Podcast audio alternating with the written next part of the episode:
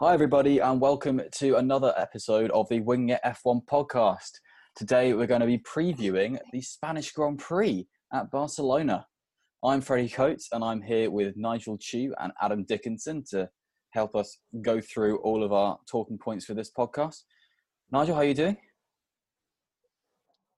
Pretty good. Yeah, that's caught me out of that question, but yeah, I'm fine. Don't get enough people asking how you are. That's quite sad, actually, Nigel. Anyway, Adam, how are you doing? Uh, I'm a bit worried that we're not going to have enough to talk about this episode because there's not been much going on. Um, there's always the enough to world. talk about. So, yeah, I'm not sure. If only there had been some massive news Well, over we the last prob- week that had given us some uh, some stuff to talk about. If it all But other goes, than that, I'm okay. if it all goes badly, we can just just help Nigel out. Um, so, the first topic of conversation, which obviously isn't a big one, is the, according to Adam, is the Concord Agreement of 2020, which is actually quite big. Um, so Mercedes have been kicking up a bit of a fuss, saying they're not going to sign it, and the deadline is this week. Um, Nigel, what do you think about this? And can you sort of run through Mercedes' troubles? Yeah, so the deadline is today, so hopefully by this time the podcast is out, the news will already be out, and this will be completely outdated. But never mind. Uh, yeah, Mercedes are, are a bit reluctant to sign the agreement, basically because they're not happy with the financial terms, because Ferrari are still getting the historic pay because they're Ferrari, and the rest of the grid, uh, the pay that, however, that's been distributed has been evened up a bit, but Mercedes have got the worst of it, so they're not very happy about that. And Toto Wolff has been talking about it, saying that uh, the teams are like I don't know how to describe this. The, the teams in when they're doing the meetings, they're not happy, but when they're talking to the media, they're saying they're ready to sign. So Mercedes are not happy with the rest of the grid essentially, and it's quite important because Mercedes will have four will power four teams next year. So their negotiating power has really gone up, and yeah, it'll be interesting to see what what happens from that. I do expect Mercedes to sign the agreement, but they could still pull out not at the end of this year, but the, at the end of next season before the new rule changes. So a lot could happen over the next twelve months with with Mercedes. Yeah, Adam, what do you think on that? Do you think Mercedes are sort of looking for kicking up a fuss for nothing, or do you think, or do you think they really bring to the sport? Do you think they deserve a bit more from it? Um, I mean, yeah, they they've won the last eight, seven or eight. I lose count. Um, constructors titles and drivers titles. They're pretty. You know, they've probably done more, and their kind of engine in the hybrid era has been leading the way. And apart from last year, or kind of you know blip in the with Ferrari for those for whatever reason, and they've kind of been the team to beat for all of it. So yeah, I I feel partly like yeah, you know they. I don't think they're the biggest team in F1 now because I just think Ferrari is still such a massive entity, but they're pretty. I wouldn't say they're far behind, and but I think then you get into a problem of kind of like all the teams that have um, heritage. Is it heritage payments? Um, currently, will be wanting them. So I kind of feel like you get into a bit of a rabbit hole um, if they start holding out for it and saying, "Well, we want it, and then we'll sign," because you know McLaren and Williams and whatever will will follow suit. Um, so yeah, I think that's my thoughts on it. Toto Wolff was absolutely off the off the off the charts in um the team principals press conference on the Friday of the 70th anniversary race. He was apoplectic at everything that was going on that weekend, whether it be Racing Point or whether it be other teams stabbing each other in the back in the Concord agreements and going out there and having their own PR perspectives and then their own ulterior motives and agendas in the meetings. So he was he was basically going out saying that we're Mercedes, we've got Lewis Hamilton, who's the biggest outreach to the sport's ever had, and we've won it all. And we've basically supplied, like you say, the four engines next year. We're giving so much to the sport. We're taking the biggest cut because Ferrari still have the heritage payment and Red Bull still have AlphaTauri that they can pool together with. um, and everyone else in is just you know getting us to come closer to them with the sliding scale payments that are coming in as well. So Toto Wolff is not a happy bunny at the moment, and Mm. I can sort of understand that, but also I, I kind of think what's wrong with this isn't other teams' reaction to Mercedes or anything. It's still the Ferrari Ter- Heritage Fund. Yeah. I mean, I Mm. think from Wolff, it's just a negotiating tactic, and he, they, Mercedes will sign. But even even if Mercedes left the sport at the end of next year, I still see Toto Wolff doing what Braun did, and you know, having the same team members, having the same drivers, and just having Team Wolff or something in 2022. I can see that happening, and that, Uh, and McLaren, Williams, and Aston Martin will keep the Mercedes engines. So yeah, there's a lot going on with the Daimler Mercedes uh, internal relationships, and I think this is all coming to f- fruition with the Concord agreement. So, yeah, there could be a lot to play out, but I think every team will sign the Concord agreement. I think the Mercedes would be prepared. I can see them being prepared to pull out, especially given the circumstances at the moment. I don't think that is an ideal threat, and I think they're probably more ready to pull out than say Ferrari.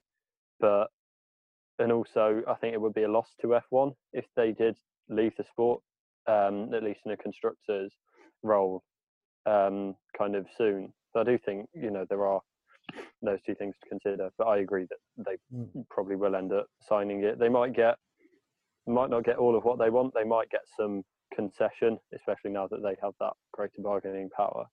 Um, but yeah, I, I agree. There's a lot. There'll be a lot to run and run on this. There's It's a rumor good- after it's a good rumor. Point that. Yeah. Sorry, sorry, Freddie. I was just no, going to it's say it's a good point Adam, Adam brought up there. Like, Oh, how much of a Nigel. loss would it be? How much of a loss would it be to F1 if Mercedes did leave? Would it be a big loss or not really? Because if they if they still supply three teams and have their own privateer team, is it? It's not that much of a loss, is it? It depends how they leave. If they, because Yeah. they've been as an, they've been a um, engine manufacturer constructor since what 1994 when they came in with Sauber, and then works with McLaren for 20 odd years after that, and then their own works team. They they've progressed up and up as they've come through, and now they're dominating the sport. The only thing further to go is well now they're breaking the records. The only thing next is to get a clean sweep, and that's not going to happen this year. We know that now. So that's is that kind of is there anything left to achieve current in the current era for Yeah. Mercedes?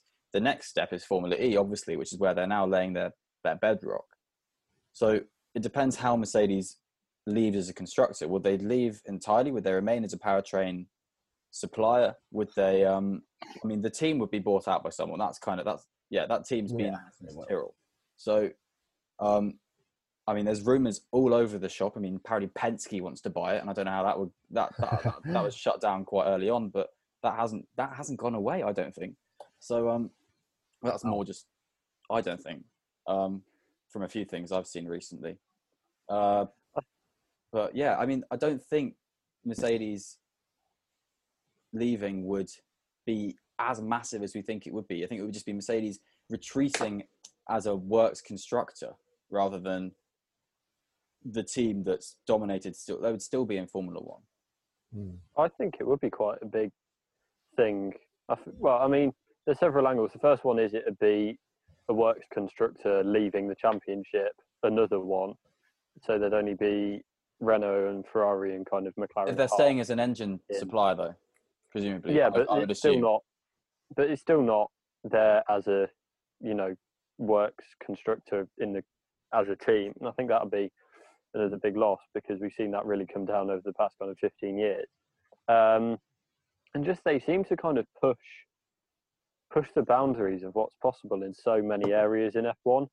And in terms of kind of innovation, you know, it's kind of I'd say Red Bull are kind of the only the only team kind of close to them in terms of just kind of how you know Mercedes are the benchmark that every other team really measures themselves by and kind of if Mm.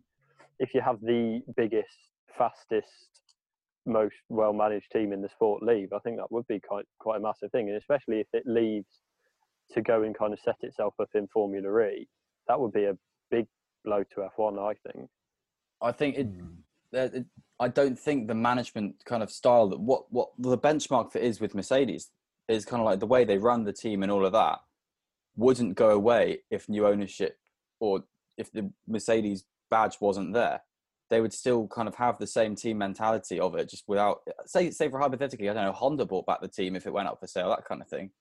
Then they would still that would that would be the biggest change. But like the on the ground running of the team would be still the same way, and it would still have a benchmark kind of feel about it. They'd still run with the the no blame culture. Like the people who are there, like James Vowles, Andrew Shovlin, they've all been there since the BAR days.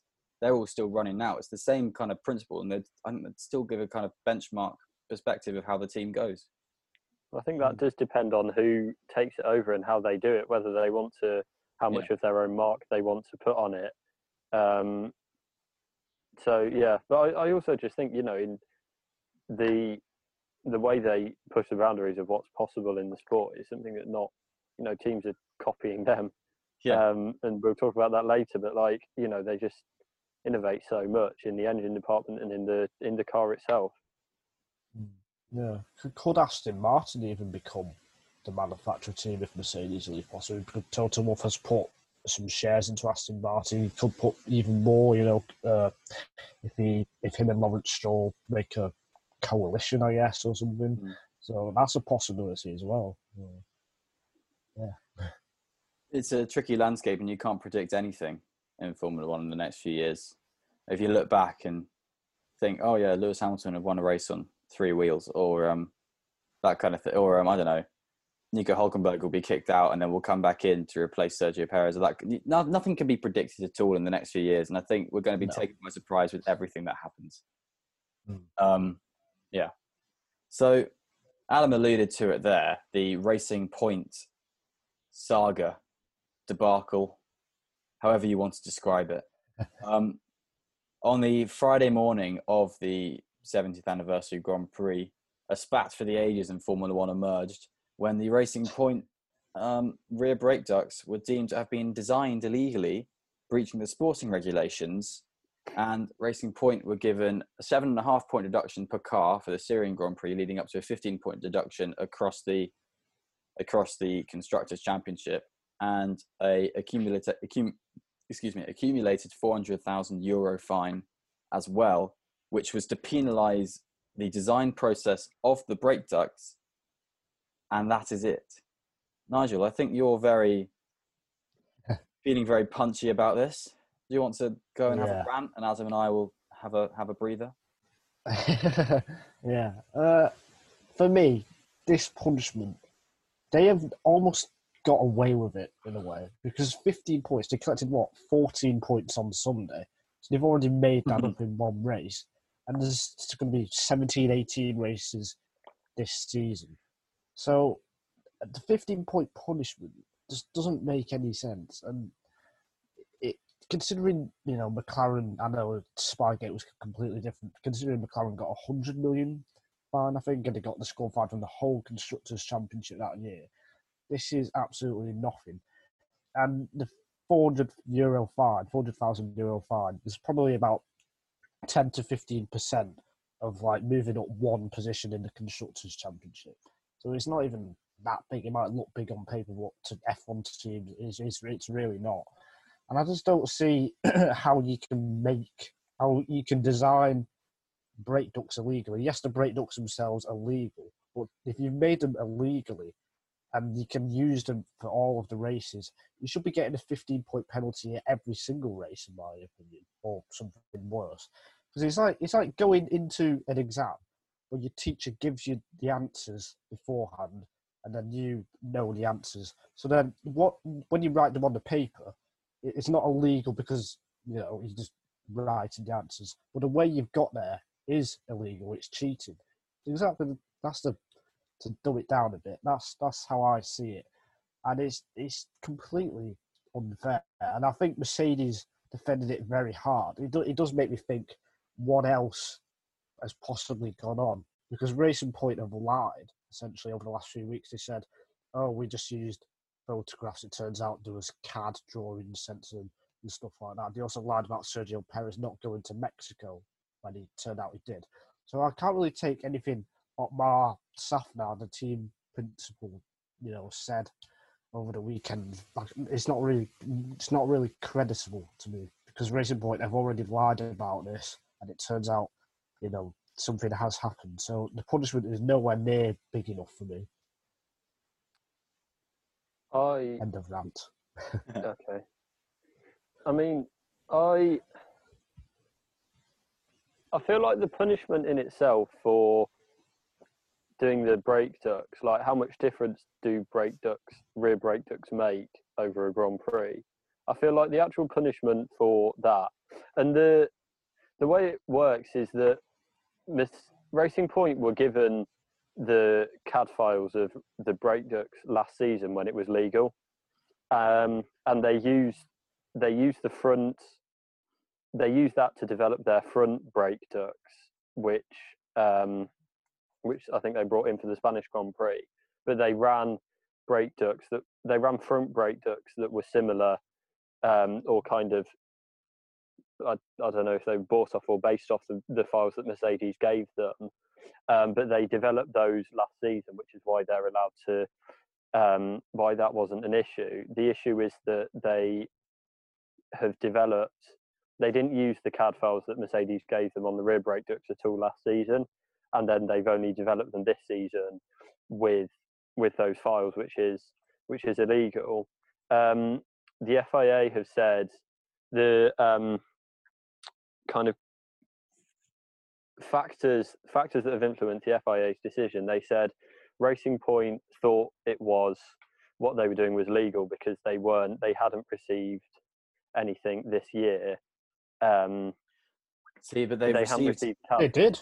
they Yeah, received I don't they received the actual brake ducts in January. Yeah, but up to that point, um, they hadn't they hadn't kind of received when they were developing them. They hadn't first they hadn't thought they were doing it illegally, and they were doing it off the files that they'd received from the previous season, and they hadn't the FIA hadn't, hadn't clarified the how teams should go about moving from unlisted parts, which was the case last season with the brake ducts that you're allowed to buy them and use them on your car versus now this season where you're not allowed to. They hadn't clarified that, so that's one of the that's the reasons why the penalty is perhaps more lenient. Is they are kind of and they said if if Racing Point had asked um, or had asked for a clarification on the processes that they use to create their front brake ducts and rear brake ducts, then they would have said that it was okay for the front brake ducts and not rear brake ducts. So I think those are. I'm not saying I'm See- not kind of coming down on one side or the other, but that's Mm. the factors behind the FIA's penalty. That's where it becomes sketchy for me is the um if they requested you know a directive kind of thing which is the done thing. If you're a bit unsure mercedes did it entirely with the das um uh, innovation. They, they were saying can we do this? Can we do this? Do you think we can do this for, for two years? And racing point knew it was a grey area. It was very clearly a grey area from what the fia reports have said. So racing point knew that it was going a bit under the radar and a bit sketchy. So i think that's that's where for me it gets a bit underhand and worthy of investigation and penalisation. Um, and I think the FIA say like saying, yeah, we understand it's a grey area, and if you'd said something about it, then it would be different because then we would have thought, okay, cool, we can help you and we can tell you what to do, and we can say not to do this or to do this in this particular way, and that's entirely different.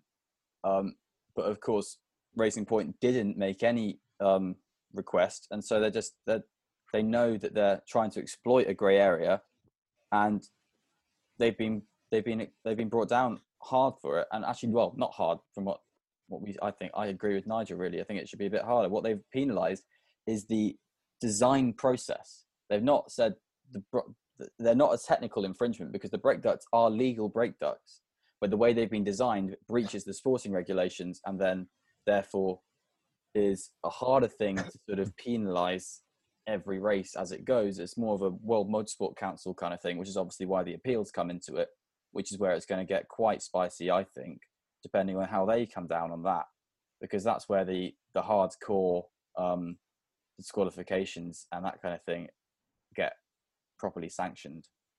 Hmm. The, the thing is, Renault in, in Japan got disqualified last year for I can't remember what it was. It was something to do with brakes. It was a brake well. bias. It was essentially a driver aid for brake bias. It Yeah. would change the change the brake bias corner to corner without the with the software without the driver having to do anything.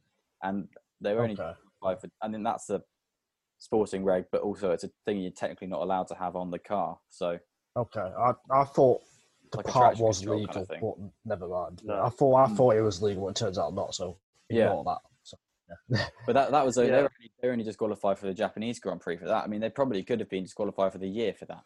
And I think was it Palmer said they had it on the car when he was there. Um, I think on a can't remember. that's 2017, maybe even 2016. So that's Yeah. going back to potentially Lotus days, which could take millions and millions and millions of quid away from the Enstone team. But that's kind of gone under the radar. And of course, like you say, the prize money that Racing Point will have lost, kind of like for, for the lack of Sergio Perez in Silverstone one and the Hulkenberg not starting and them only getting two points is kind of redeemed by the fact that, okay, well, that's just like missing this race then. Kind of, Mm, because they probably mm, should have got those points there. So that's it, really. I feel like they shouldn't. I think for me, I'm not so bod. You know, the penalty, as I said, it's like I don't know how much of an advantage brake ducts, rear brake ducts give, but for the actual like, for running them on the car, you know, 15 points for 400,000 euros does it. You know, seems kind of all right. But I think for me, it's the the fact that they're still allowed to run them doesn't sit Yeah. right. Is that you know they're as Nigel said with his exam analogy, which was very good, it's like they've got, you know, you've gained an unfair advantage, and now you're able to use that unfair advantage for the rest of the season. But I Presumably do, next season too. yeah, exactly, and I think that might be kind of part of it for Stroll, for Lawrence Stroll, is that Aston Martin take over. If they're allowed to carry on with this car as is now, Mm. then you know it's going to be a really good way for Aston Martin to start off their, you know, their sponsorship of the team. There, I think so I think it would I think reflect it could be badly on Aston Martin to come in and then just be running a car that's essentially a Mercedes. I think if Aston Martin could go back on some agreements, I think they wouldn't want. I think they would rather come in as a main sponsor in 2022 with the regulation change rather than come in with a car that's essentially called Tracing Point Pink Mercedes. That well, I don't know what it would be, Racing Green Mercedes next year. Then, then it's just like Aston Martin don't want to be seen as the the, the, the you know the follow up to Mercedes. I think but then I think I think it would be quite well. for them. It would I work think quite it well from performance perspective. Yeah, definitely. But I feel Mm. like for them, they're able to say, you know, they can be like, oh, we didn't want this. We, you know, we wanted to make our own car, but it just so happens that we've got this incredible piece of machinery Mhm. that's, you know, doing brilliantly. And, you know, it's just a shame that it's, that it's copying Mercedes. We hate that. We, you know, they, they, I feel like That they get wouldn't the sit best well of both. PR either. That's I a feel like bad they get look, the though, both- isn't it, for both Aston? And they have the Merce- V8 in the van, Mercedes V8 in the Vantage, but that's not really related. You've got to kind of think about it like you. You talk about like how much does a rear brake duct actually do, but then it's like the rear brake duct then is linked to the rear suspension and all of that, and that then goes into the whole sort of rear structure of the car, and that, that sort of there's so much more to it. I mean, um, Mercedes have made lots of breakthroughs with suspension this year, which has sort of gone onto the radar because it's just suspension. But um, that was a big thing on like the first day of testing before the before DAS was sort of revealed on the second day, and I think we don't know really because only the brake ducts have been protested. I feel like there is a. Oh, I'll just jump in, but then I'll let you. Um, it it feels like how do you kind of, if you say right, you're not allowed to run these brake ducts anymore. How do you then kind of like enforce that? Do Racing Point have to develop brake ducts that are different? Like it feels Yeah. like Yeah, that's a it's bit It of would hard thing take to say, yeah. ages to do. It would take ages to do. But, Um, but then that's the thing with the design process. They've got a they've got a 2019 brake duct, and the design process they're sort of suggesting is that you're so that what the FIA have said is Mm. that Racing Point have a different interpretation of design process to what the FIA have, and they're saying, well, we just come in at the end stage and say done. Whereas the FIA want to have like just like show you working in the margins, go back Mm. to the exam thing, and like so they've got a developed set of brake ducts in the 2019 car that presume that would be they would feed they would be allowed to use because it's yeah it's designed by them, but also because it's got the um the inherent the in, uh, what's, what's the word the the inherited perspe- uh, style Yeah. of the car. So they would be allowed to use those, and they would be presumably able to develop those Hmm. in a way that would work pretty well. And obviously, you know, there's leeways given and to um to give a couple of races to say, oh yeah, we'll we'll give you um some grace period, but we want to have these on the car by I don't know end of September. And but I mean, Racing Point should have been developing this in the background from the Styrian Grand Prix if they've got any sense. I think. Mm, But then, how do you enforce? Like, if they turn up with brake ducts and one millimeter measurement is different, is that different to you know? Like, I don't, I don't know how you or do you it's the them to run brake ducts that don't work on their car but are complete, you know, like completely different? I just don't understand how you can kind of, you know, how different Well, is depends. different. I, how It depends how can they link- depends how they link it back. And if they say, well, we've just made a one millimeter change, and that means that their design process is still linked to the Mercedes design process of those brake ducts. So that means it's a continuation of that illegality and that um, breach of the sporting regulations. Whereas they, they can show it going back to like an original design from them from 2019, that kind of thing, 2020, 2018 even, to sort of develop those brake ducts. If they can prove that, then that means it's, an, it's a feasible um, legal part for them and that's something that's why it's going to run on and on and yeah that's why they've been given quite you know quite a lot of leeway with the just the reprimand which is a pointless penalty you don't get anything for reprimand if you're a team the only re- the only penalties you get for reprimand are for a driver if they get three reprimands they get a 10 place grid penalty and two of them have to be reprimands to driving standards so this car being having a brake duct that's not illegal is not a driving standard reprimand so what's going to happen you can't this is just a stupid penalty it's just a oh no slap on the wrist. That's it. That mm. I don't like. That doesn't sit well with me. You can't just develop Yeah. a, develop something, no matter what it is. If you can't run the car because you've made an illegal car, don't run the car. You, that's that's how the rules should be enforced to me. Yeah, I, I feel there's something else. There's more. I think Mercedes and Racing Point are hiding more. You know, I think there's more than just the brake ducts. I can't. I, I, you know, after Ferrari, the FIA, and the whole power unit saga, where Ferrari, you know, didn't get any punishment apart from they had to redesign their engine. After the FIA kind of hid that away, now the FIA have done this with Racing Point. Giving them a slap on the wrist. I feel Mm. I feel there's more to it, and the FIA haven't really handled these two huge things well in the last twelve months or so. So yeah, I'm, I'm- really. It doesn't look good for You get the the impression that Toto. I'd. You get the impression that Toto Wolff wants to kill Mattia Binotto whenever he sees him. Just yeah, everything that's gone on with, like you say, with the fuel burning last year and the the um the really underhand release of that press release in testing. Ten minutes to go until the last day of testing, and they go, "Oh yeah, Ferrari was a little bit naughty last year. Whoops. Let's ignore it. Let's carry on." I mean, what the hell? They were saved by a pandemic, Ferrari, um, and that's that's a horrible thing to say, but yeah, it's it's it's Mm. it's not a good look. And when you think about, I mean, what is a good look is that they're not, you know, linking it at all to um the punishments of what McLaren got for Spygate, because that's obviously an entirely different thing, and that's just Max Mosley being a being a, a, a dictator.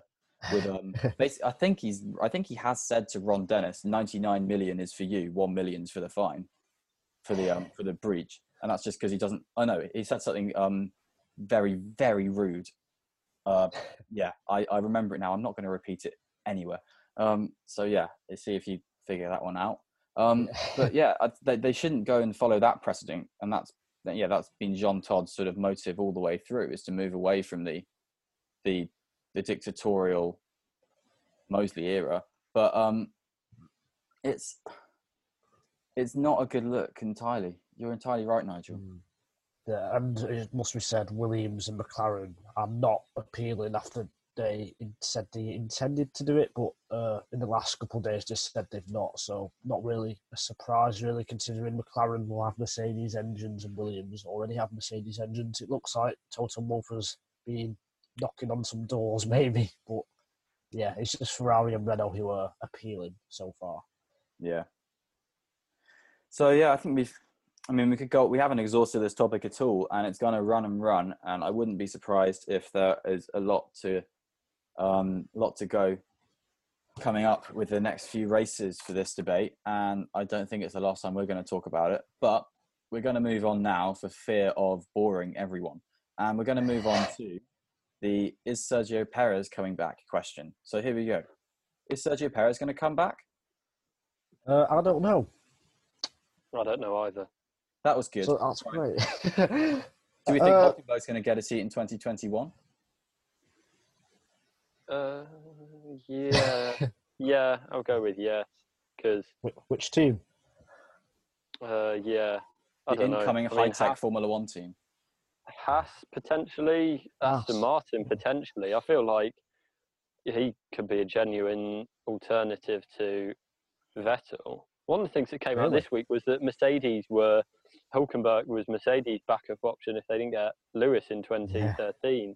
Which I, if you're Hulkenberg, do you want? Well, I guess you already knew, but like that sting a lot.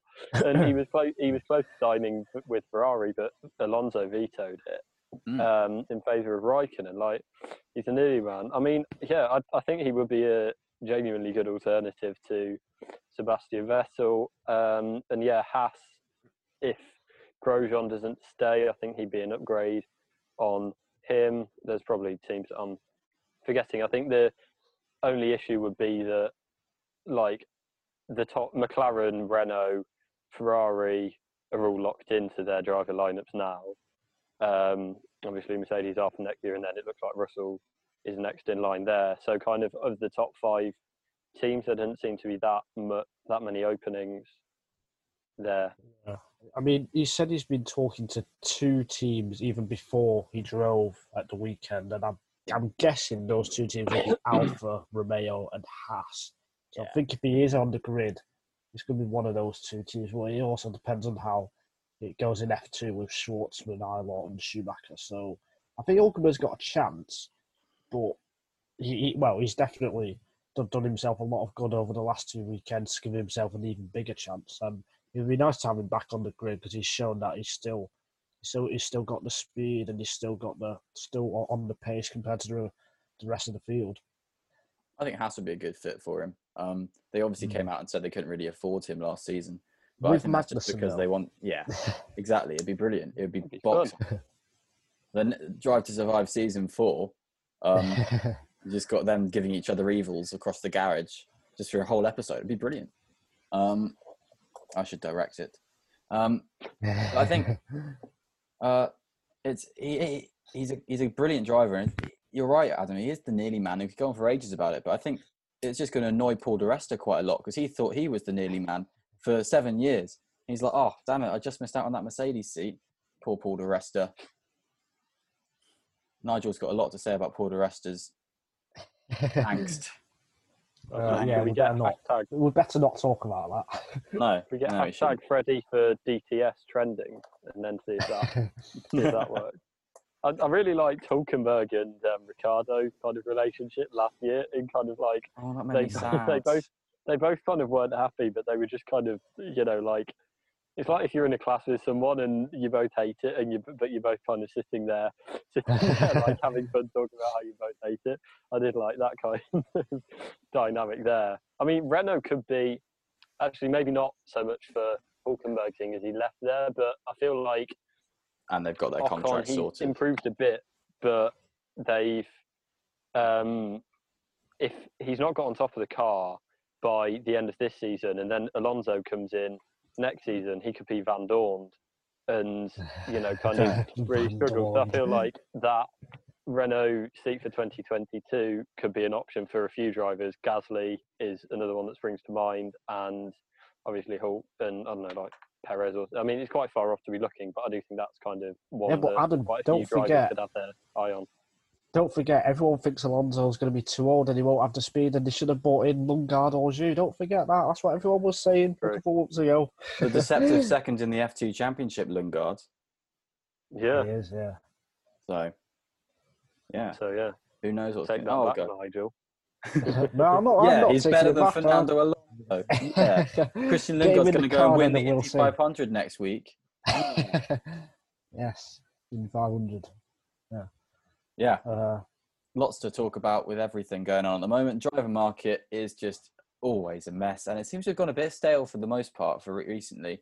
I think everyone's got their minds on a few other things, but I imagine there's going to be something that's going to It'll be the Rich. Vettel domino. I think once he Yeah. or the or the Aston Martin kind of one the same, but once that falls, um, kind of that, then you'll either have Stroll or Perez, or may, maybe another. You know, if whoever gets locked in there, you'll most likely have a driver out there, or you know there'll be several drivers kind of floating around without um, deals. I, I also someone I saw on Twitter the other day that reminded me that um, Yuki Tsunoda had been kind of given a target of a fourth place in F2 by Marko, and Oh. he's kind of someone we didn't talk about at all in um, in a few our weeks ago. yeah a few weeks ago. But he is I think he's sixth. I'm just getting it now. But he's doing. He's not actually too. Yeah, he's sixth. He's not too far off. It's it's it's too early to promote him for me. That's the problem. Uh, Do Red Bull have far too too early to promote anyone? They should definitely do. the the right thing would be to not promote him early, but and if they do, I think it it's gonna really not do any good for his career. You know, e- even Shwartzman, we were saying, oh, he's definitely going to be in Alfa or Haas, but you He's, know, had, a, he, he's had a he- horrible I would, weekends. yeah, I would even give him another year in F two if he if he doesn't win the championship or come second. So, Look how it's worked out for Ilott. Ilott last year, he was, you know, he was middle of the road. I mean, he was kind of on par with his teammate Correa at the time. He, he, yeah, he was 11th or so last year, and he, he had a few, you know, a few flashes of pace. I think he got pole in Monaco, that kind of thing, or front row. But like he was hampered by a bit of bad luck. But he just, yeah, it was a bit like, okay, cool, get a betting. And now this year he's, dom- well, close to dominated with Ilott. He's really, let, he's really led the field completely, and all that shows with him now leading the championship. and he's had bad luck as well. But if he He's had didn't stall He in that didn't- feature race, he would be Didn't stall in well the ahead. feature race or spin in the sprint the race. Silverstone. Yeah, The, yeah, then you know it would be yeah you're right it'd be well ahead so it's a bit Hmm. I think yeah a second year in f2 could really work for shwartzman i think schumacher's the one who is a bit of a cork in a bottle Hmm. for the Yeah, ferrari driver academy I mean, for Sch- Schumacher, I know, I know, we're not talking about F1 here, but F2 is kind of like F1. It's Schumacher doesn't really, he doesn't really have an area where he's really good. His, his qualifying's okay, his time management is okay, his race pace is not bad either, but he's not. You know, if he didn't have the Schumacher name, I feel we would look at him and think, you know, he's about average. There's mm. nothing really, you know, glaring about him. There's nothing special. And, and he has had bad luck this season, you know, especially in the first couple of rounds in Austria. I think he made a mistake in the feature race, which then hurt him in the sprint race. But and his fire extinguisher I, I yeah, and I, I just, I don't know. I don't know about Schumacher. Uh, I'm really not sure. I, I don't want him to get into F1 and then just have a bad time 'cause it won't, it won't be good for him. I feel like with Ferrari, like they're a bit. Surely they can't promote Schumacher if he's kind of finished a distant fourth to either Yeah. or Shwartzman. It kind, it feels like it'd be so like farcical if Yeah. they've got these two drivers and one's kind of, you know, both to choose from, and one's clearly faster than the other and done better than the other. That then if they promote, if they promote Schumacher, if you know, if the champion finish now as it stands, it just, you know, that would that'd be such a bad look Mm, for Yeah. them. I just can't kind of. definitely. Equally, I wouldn't write it off.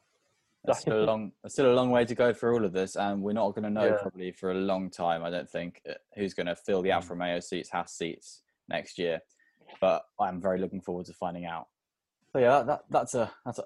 Adam was saying we wouldn't have much to talk about, but we've seemed to have gone on without actually speaking out the the subject matter, which is the Spanish Grand Prix, which is Oh, I forgot be- about that. I know, the Spanish Grand Prix. Wow.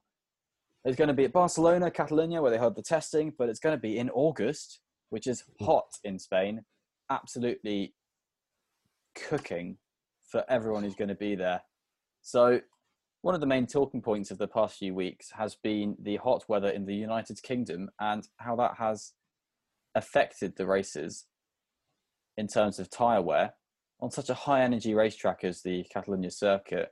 Do, we, do you guys think there's going to be some carryover for that? Do you think Mercedes have said they think they're going to look silly? Do you think they the will? hot, the hot weather in the United Kingdom is certainly affecting this podcast because I've had to move into the shade. But um, yeah, um, yeah, I think it's certainly possible. I mean, I don't know, I don't know how much they can do to get on top of it really. Um, you know, they might just kind of have to manage it through that. But on the flip side, I mean, I don't know the weather for Spain. If it's cloudy, that will do them. Yeah, okay, not cloudy. Yeah, I think they. I don't know. It's Mercedes. I never want to like. I never want to write them off, but Mm. I kind of equally. I don't know. I can't see kind of that there is an easy fix for it. So I think. So- yeah. So, do you think, Adam, it'll it'll be similar to Sunday with Verstappen able to keep up and and manage his tyres better? Um, yeah, maybe. I don't know. I, I think it's because yeah, it's about it's not about kind of the outright pace of the car. It's about how much of it they can use. And at the, Yeah. the moment, Red Bull have less pace, but they're able to use more of it than Mercedes. I think it's Um, going to be whether Verstappen can get ahead of the Mercedes because obviously he had he started on a different tire in in um, Silverstone and was able to then get ahead of the Mercedes in the pit stops and be able to keep ahead of them then. So I think he- on qualifying pace, the Mercedes is still going to have it. So I don't think Red Bull that- it's a hard track to pass at, and they're not going to Yeah. have the opportunity to start on the hards because obviously the tires are a step up this week. Well, that they could Yeah. still try that. They I think. I think that. I think Mercedes' mistake was in qualifying. They didn't start on the hards. If Yeah. whatever Verstappen does, Mercedes should just copy it, knowing that then Yeah. they'll be on the same tire at the same time. They'll have track position. And Barcelona is a very difficult track to Mm. overtake on. You can only really do it into turn one because turn eleven, I think, at the end of the back straight, Yeah, that is become really hard over the last few years because it, the corner before that, the right hander is flat out and you can't really Mm. follow. So Mercedes, for me, I don't expect Verstappen to do the same as he did on Sunday. I'll be surprised because because it is a harder track to overtake on. We've got slightly harder tyre compounds, which should help Mercedes. But if the tyre pressures are high still, then like Adam said, it will be hard to find. It will be hard for Mercedes to find a solution. So that is the only thing I can see that will stop them, really. But I think Mercedes are still favourites, and and yeah, that uh, yeah, still favourites. There are measures they can do to limit the um, the overheating. I mean, they did that with McLaren. Did that with Carlos Sainz. They they said that they um opened up the rear of the car a bit to allow a bit more um, cool air, a bit more cooling to uh, to the Mhm. engine, and he he lost a couple of tenths in qualifying, but that was it. I think they they said.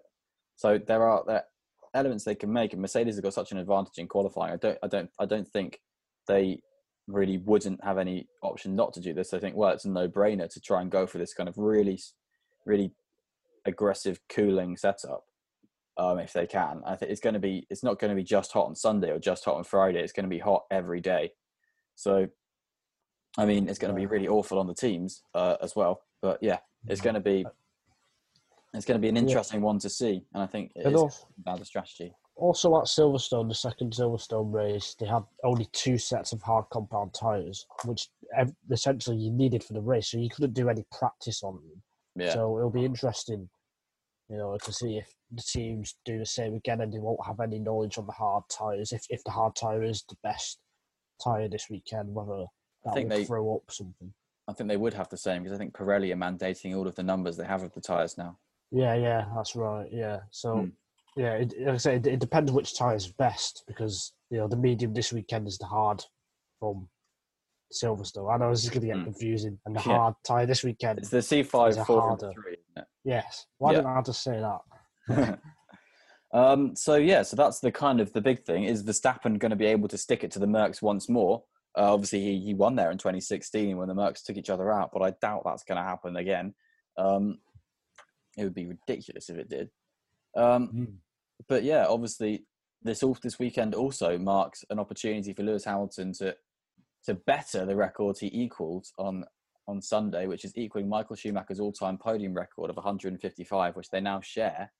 Which you know, that's one of the first to fall, I think. When we get to the Well, end of the yeah. season, What did Poles has fallen already, hasn't it? Oh, it fell Foles about fell three years, years ago. years ago, So, 2017. yeah. That was kind of not really a, a one that Hamilton was aiming for. I don't really think it's Mm. not really so far Mm. ahead in Mm. comparison. Um, but Hamilton's poles record is ridiculous now. That's just Mm. so I think we're, you we're think- getting closer to Lewis being being the stat holder.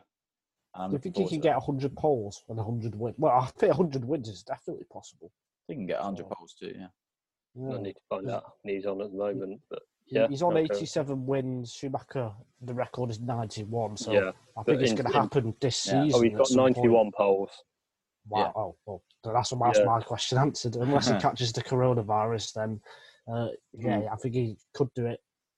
If not this season, definitely next season. He's, mean, I think he's the being thing- cautious as well, though. Yeah, I think with with podiums, it's kind of a measure of consistency.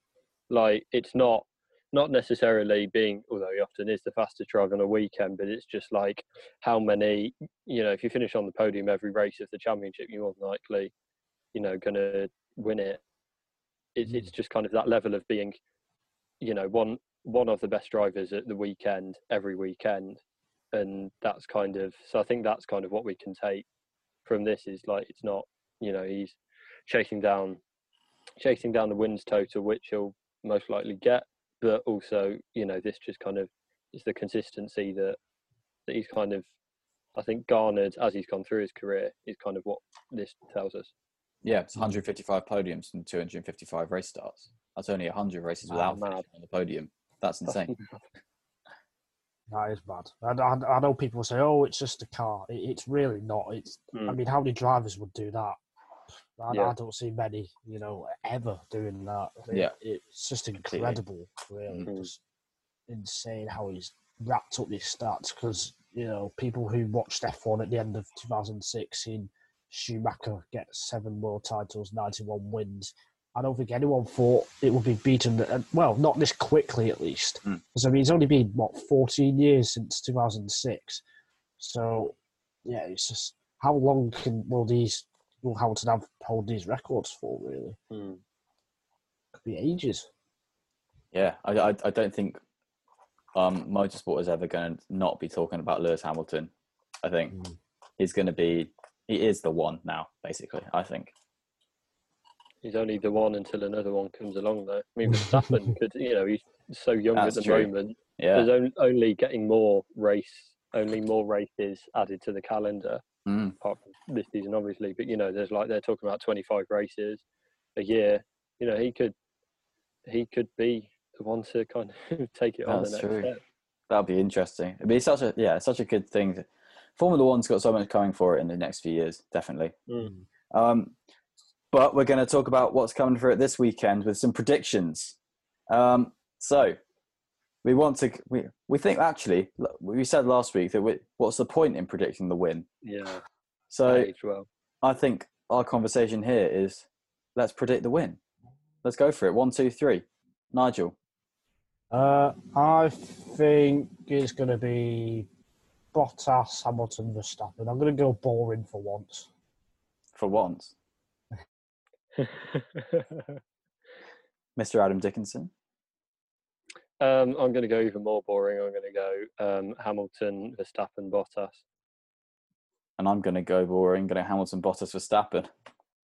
They're all different. Yeah, they're none the of us. None of us think uh, Verstappen's going to win. Yeah. So that means Mercedes all going to be wrong. Yeah, Can't wait. Car- Carlos Sainz Alex is going to Albon. Where do we think he, he's going to finish? Carlos Sainz. Oh, he's good there though. He's very good. he is. Yeah. I think McLaren have kind of fallen place. off a bit. They they had Yeah. so much momentum after after Austria, and they're kind of not yet reached that again. So I I say like eighth. Carlos Sainz seems to have the kind of the one second thing that Nigel Mansell said like 30 years ago. Your home crowd gives it to you, or just being there. Because like his qualifying form in Yeah. Catalonia, all of the home crowd this weekend. yeah, his qualifying form. I think it's something like I think I'm right in saying he's not not not appeared in Q3, so he's always been in Q3 in Spain. I think. And think back to some of his cars, Toro Rosso, the Renault, then that's really good. He was uh, at the end of the third, first lap in 2016. He was in third place for the whole that mm. safety car period. So he's he's good there. So I think he's going to be something like fifth. I'll go six. Sixth place then. There we Yeah, go. it'll be interesting to see whether Racing Point will still have the advantage because it certainly seemed that way with uh, at Silverstone, sorry. Yes, and you know the, the teams Yeah. all know Barcelona like the back of their hand, even though And I can't remember the back of my hand. But you know, it's a it's a it's a common phrase. So yeah, it'll be it'll be interesting to see who has the pace. And it, it's a high speed circuit like Silverstone, albeit the final sector is very tricky, and the tyres will be on fire by the time they get to the, to the last few corners. I think Leclerc as well. Will he be in the one. mix again? Um, Renault were kind of they did well in practice and qualifying. They were a bit hard on their tyres in the race, but they're another one to throw in, especially Ricciardo. Um, so I think there's yeah, there's a lot of people. There's going to be stories around up that down the group. Grid, definitely. It's, Um, it's not kind of the difference between fifth and eighth can just be a few tenths, yeah, Not even Qualifying. that. Yeah. and then or you know botch pit stop, which McLaren Yeah. are suffering from. This you know, but it, it's just so there's it's very tight there. So you know, just one one mistake can have a big impact. Yeah, and, and I don't expect it to be an easy one stop as well. It could be a two stop. So you know, which whichever one turns out to be right, the team, the Mm. team or driver that maybe does a one stop and that turns out to be better, like it does at Silverstone, will Yeah. bag big points. Whereas if you do a two stop, it might end up being wrong, but it might end up being right. We just don't know. It'll So be really, William. yeah. really interesting. Please mix up your strategy, Williams. yes, Please. definitely, yeah. yeah. Roy Okay. Nissany's in the car. Yes, he is. practice F1. this weekend. Yeah, just Yeah. tap that. Woohoo! Is there anything else to say on him? I don't know where he is. He's 18th in the uh, F2 Championship. He's Yeah, had a better than 10th place in the first race, and that's as good as it got. He's had two Go retirements and finished out the points in all of the others, but he's going to set the fastest time in practice and show the world what he means. Well, That some people just some people just click in F1. I'm sure Roy Nissany. Let's get yeah. Let's see how he, see how he does. Um, so yeah. So now we're going to move on to our sort of our sort of closing quiz for this week's this week's podcast, and the form the form book here is a, it's a little bit sketchy. Nigel's not bad. Um, Adam, Adam, Adam's not bad, but he- he's he's he's not really achieving the greatness that you know that, that the shade should give him with the advantage today. Um, this makes sense in my mind. So we're going to have some some little little little questions on Spanish Grand Prix of the past. You guys ready? You guys know your stuff. How many stats do you have in front of you? I've got one stat. Got one stat. That's that cool. It's, it's for the um, German Grand Prix, so I don't know how much of a use it's going to be, but we'll see. Wrong country, so that's an issue. Oh yeah, what's your stat? Uh, my stat is Jerez. Oh, Yes. Hurrah. That's No. I don't. I'm, I'm, I'm just joking. I, I don't know what's going to happen. Well, let's let's see what questions you got for us, Freddie. Well, the first question is is quite tame. But how many racetracks have hosted an F1 Spanish Grand Prix? Adam, Adam, five. yes, five. Do you want to Ooh, name what them? five? Yeah, Catalonia, Jerez, Montjuic, Jarama, and is it Parid? It, it starts with a P. That's all I can remember. Pedralbes whatever. Pedralbes. That's the one. Uh, yeah. Correct. You only get one point. Um, I should write these down somewhere actually because I forgot to do that in the last quiz that I hosted, and that didn't go well. I don't have a pen. when I hosted the quiz well. last week, I'd not written down the question, the answers to the question. Had to dive back Here through we and go. uh, Let's put it on my phone. Adam, one. There we go. Wow. And people say we're not professional. Um, question two is one that I quite like. In the period of 2007 to 2016, how many different drivers won Spanish Grand Prix? Nigel? It was ten. Yes. Well, Yeah. Can you name I them all? I think I can. Oh, here we go. Verstappen, Rosberg, Hamilton, Alonso, Maldonado. Was that five? That's five. Yeah. Maldonado, uh, Raikkonen, Mhm. Massa, Mhm. uh, Button. Yeah. Uh, oh, I'm struggling now. Uh, not sure about the last two. Not not beer for a number two driver. Oh, Webber, Yeah, Webber, and Vettel. yeah. There we go. Yeah. That's easy. You don't get 10 any points. bonuses for that. Yeah. Um, that's just for fun. Um, which you had. You had fun. So you mentioned there Pastor Maldonado. And in 2012, he famously won the race and started from pole. But who set the fastest time in qualifying? Nigel Nigel. Lewis Hamilton did, but he got disqualified. You don't Yeah. see that nowadays, do you? No. But, uh, yeah. was it a fuel problem? He didn't have enough fuel or something. I think he Or didn't have enough fuel. Canada? But I think he, that was Canada in 2010, and he was pushing the car back. But I think he crashed, didn't he?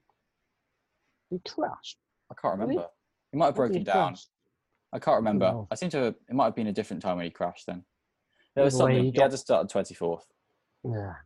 24 cars Just- on the grid. Those are the days. I'm disappointed with that. I should have been quicker off the mark.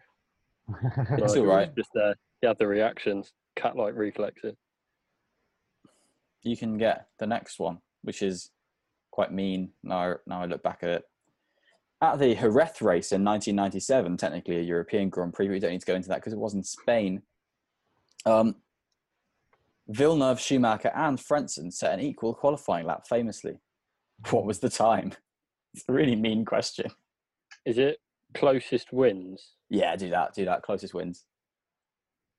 Nigel, what do you think?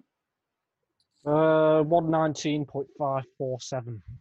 Bloody hell, it's going to be really hard to do it close. Okay, Adam. 119.501. Oh, okay, cool. Nigel gets it. It was 121.072. Okay.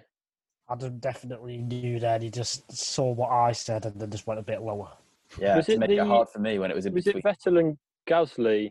I might have had that because they did the same time in Q2. Maybe that was. I don't It know, was it maybe was um thinking uh, the British Grand Prix, not the Silverstone Yeah. Grand Prix. Yeah. I think that might have been 501, which is where I had it from. And yeah, I don't know. that's fair enough. Didn't get it though. Okay, Schumacher was later penalised for his collision with Villeneuve that race. But what was his punishment on the day, Nigel Nigel? Was disqualified from the whole championship. But he kept his wins.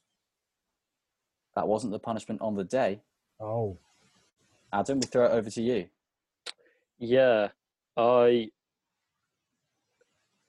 didn't think it was disqualified from. I don't know. I'm just trying to kind of stall by saying I don't know, dock 20 points in the championship. No, it was deemed a What? racing incident. so What, so is it just like noted to be investigated after? They said it was a racing accident, no no penalty necessary. But later, in the um the World Motorsport Council's superior motives, they said so. There's no point for that question then. Um, but this No. one will be interesting because the question is, what's the actual punishment? oh, Nigel. Adam, Oh, I heard Nigel first. Oh, Uh, it's, it's what I just said, isn't it? He Yeah, it is. part of the championship and he kept his wins. yeah, he did, and he had to do um some road safety campaigns, Yeah. which like is Max ironic. Verstappen. like Max Verstappen, like Vettel did as well for something. Mm. Um, oh yeah, it for would be fun if he'd had to do like community service or something. yeah. Uh, well, yeah, know if they basically have some. Verstappen had to do that. He'd go to watch some stewards working, didn't he, at Formula E in Yeah. Marrakesh a couple of years ago. Yeah, it was was the race. The one I was thinking of was the Vettel Gasly were both 5.501. That's where I had it in my head. Oh, cool. Um, Don't get a point for it though. unfortunately, not. For the 2016 Spanish Grand Prix, what was Nico Rosberg's lead in the championship? Adam, Go. 94 points. He had a 94 point lead in the championship. I knew it was a lot, but I didn't know. I don't know. Can't remember. After four rounds. I- so I've seen. What was his lead? What was his gap to the next place? Ah, ah, I'll give you that another was- go. crucial. Um, oh, I don't know. 45. Uh, Oh, it's close. oh, is it? Yeah. Nigel, what do you think it is? 40. Adam's closer. It's 43. Ah. Oh, How Give Adam points a did, point. He, did he have 100 points? He had 100 points. He won all four Mm. races. Thought so. Um, so that puts Adam on two, and Nigel on another number. So a 94 point lead and Howardson to finish within three points is pretty good, isn't it? Yeah, very good. Long season. Um, question eight. At the 2016 Spanish Grand Prix, Sebastian Vettel made a famous statement late on in the race when under pressure from Ricciardo. What was it? Mm, not that famous. Nigel. I'm giving you Nigel, the I best think Sebastian it- Vettel impression. It was, was it the ping pong one? Please be more specific. the one where Ricciardo basically dive bombed him and he said, Are we ping pong or going Oh, racing or can I- Steal it. Yes, you can. This Adam. Quiz. Yes, Adam. What are we doing here? Is it racing or ping pong? Hopefully. If not, Yes. Look like it. He's got it. Hey. He only missed the honestly that was Sebastian Vettel's kind of trademark in the start of the 2016 F1 season to say honestly and then um, blue Sure. flags. Um, but yeah, so Decided that's another point to try and do Adam. it. Accent. That's another point to Adam. That makes it 4 3. So this is, this is getting exciting, guys. Um, comeback starts now for Mr. Dickinson. Mr. Didn't it start two questions ago when I started getting them right? No. Yeah, it did. It did start then, but we didn't hype it up so much because it, it didn't. Yeah, Nigel nearly got that. But Nigel could seal it in this one. It's game point. Question nine: Who set the fastest lap in the 2016 Spanish race? Adam. Adam, go. Ricciardo. No, Nigel. Oh, I, w- I would have thought it was Ricciardo. It wasn't. It, it, I know, because I didn't say so It I wasn't Ricciardo. Who was it? Vettel then? No. Should be this one Let's throw it back to order. Adam. Verstappen. No, Nigel. Thought that was too obvious. Well, it wasn't the two Mercedes, was it? So No, it's gonna be, maybe. Nigel. It's Who do you gonna have to be Sainz. No, Adam. Raikkonen. No, Nigel.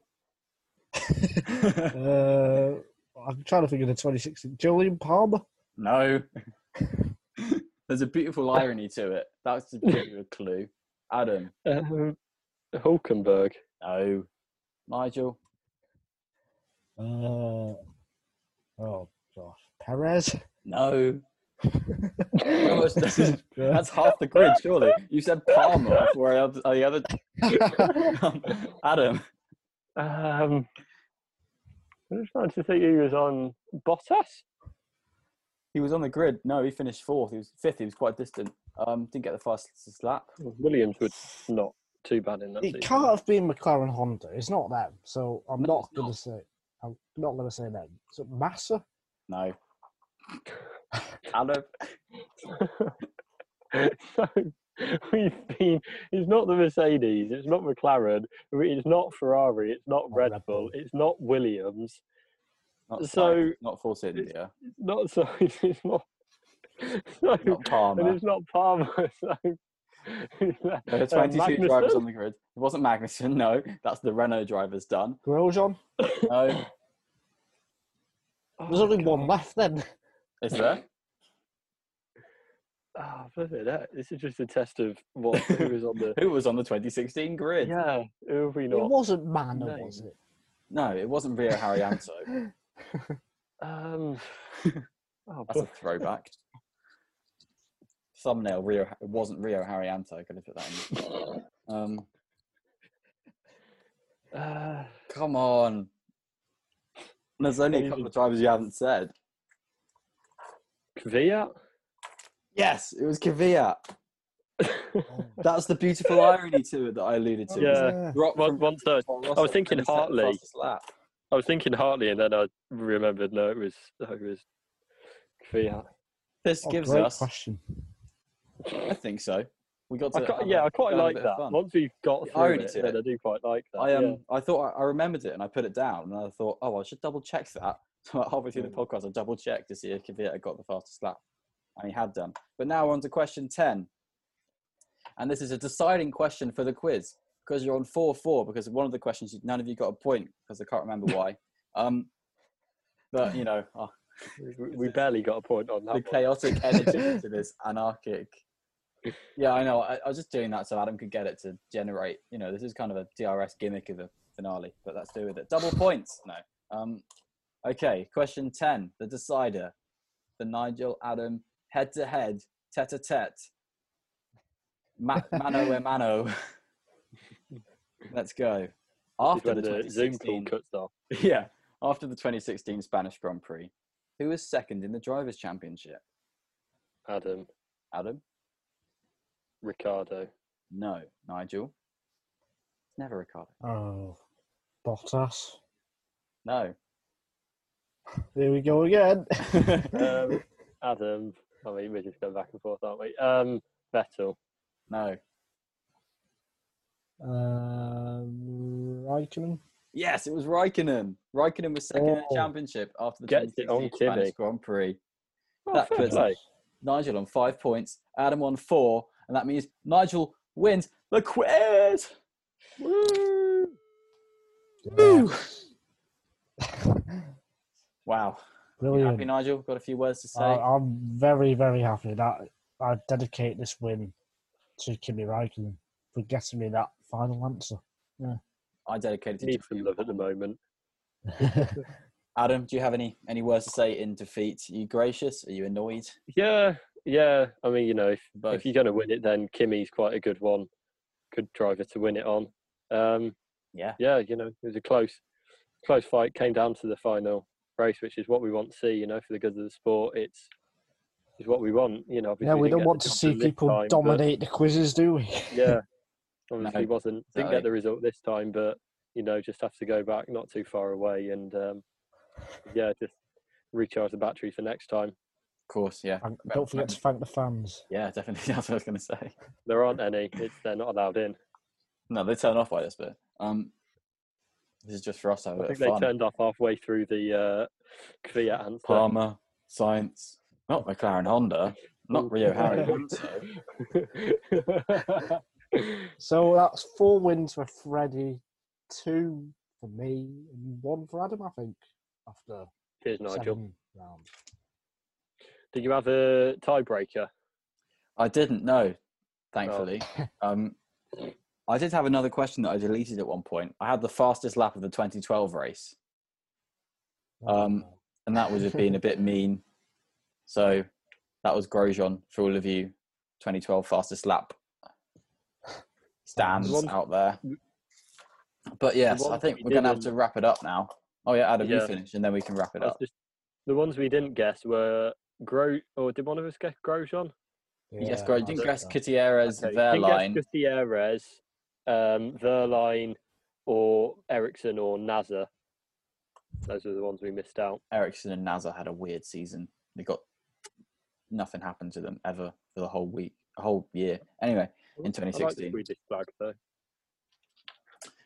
Yes, and Adam, as Adam plugs his flags podcast, where you can discuss flags over audio, Flagging it. flagging it. um, we are going to wrap it up here, ladies and gentlemen, boys and girls. We have had a brilliant time with the Winging It F1 podcast Spanish Grand Prix preview stroke racing point rant uh, today. Nigel, um, did you have a good time? Amazing time. What a great day. Uh, great morning, I mean. Wow. Adam, did you have fun? Yeah, had a lot of fun. That's good. You sound thrilled. Um, so yeah, so Yeah, Freddie, it was great. There we go. That's what we want. That's the trailer um, for everything. We're going to put that on my CV. Cool. So thank you everyone for listening, watching, um, having on in the background on loop to give us views. That's a good idea. I do that. And um, so where can you find us is the question that we ask at the end of every podcast, despite you having found us. You can find us on Twitter at Winging It F1. We've got our own little Twitter account there. We tweet about when things go online, and every now and again, Nigel puts up a GIF. Um, we um, also are on Acast, who is our podcast provider website. We've got a little website where you can go and click on all our episodes. That's about it. You can listen to them too. You can find us on Spotify. You can find us on Apple Podcasts, and of course, you can find us on YouTube, where you can just see it as well as hear it. It's a thrilling thrilling platform. So you can find me on Twitter at FredCoates1999. You can find Nigel at Nigel C. You can find Adam at Adam Dickinson 2001, or is it just 01 Adam? Just 01, Freddie. You've messed that one up. Uh, I might have given away his Instagram to all of you Adam fans out there. Um, so after we give that cheeky wink to Adam, I think it's time to say uh, Adios. adios. That's it. I couldn't think it. I was so close to saying hasta la vista, but that probably would have offended someone. Anyway, thank you very much for watching, guys, and see you after the Grand Prix. Hasta la vista. Bye.